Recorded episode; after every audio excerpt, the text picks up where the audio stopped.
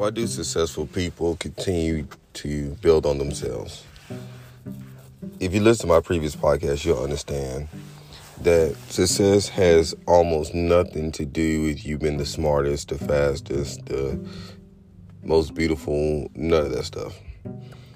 I think success is directly attached to a person's ability to fall and get back up again frequently. I think too many times that we glorify celebrities and athletes and all these individuals, but don't understand everything that they have in place to try to just be a better person, be a better them.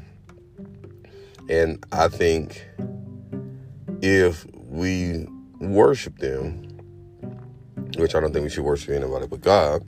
So if we were if we are to look up to them, we need to study them. We need to understand what got them where they are.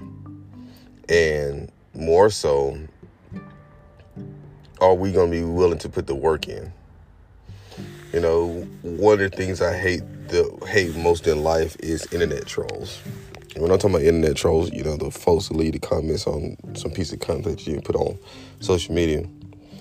And the reason why I hate those types of people is because I think no matter what that person posts, unless it's just something out down outright idiotic or you know racist or something like that, you don't know what it took for that person to be able to post that or create their content.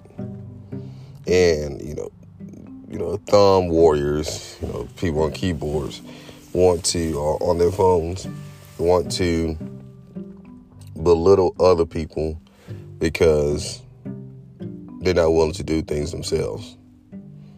Because maybe they failed and never picked themselves back up and they have just gotten lost in this abyss of not doing anything, do nothing.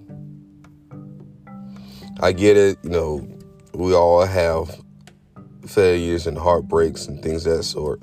And it takes some time to grieve and maybe you have to go see a counselor, maybe go through group therapy and you know, maybe try to figure things out. I'm not saying that when you go through something to just find a way to automatically overlook it. What I'm saying is if you realize that something by your fault or somebody else's has gotten you down or beat you down or caused you to fail, what you shouldn't do is just sit there and wallow in it.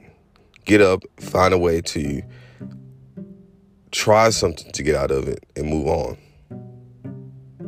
If that makes sense at all. I'm not saying that the next five things you're going to try to get over whatever it is that you're going through is going to work. But it sure is a hell a lot better than sitting there and just waddling your self pity. Now, once again, I love people. I understand people have certain situations that they're going through and and life happens.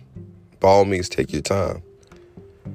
But just like I said, life happens. Life is keep going on. It's just keep repeat. I mean, it, it like you know, you know the power companies going to you know be dispensing power. You know, gas companies still to be pumping gas.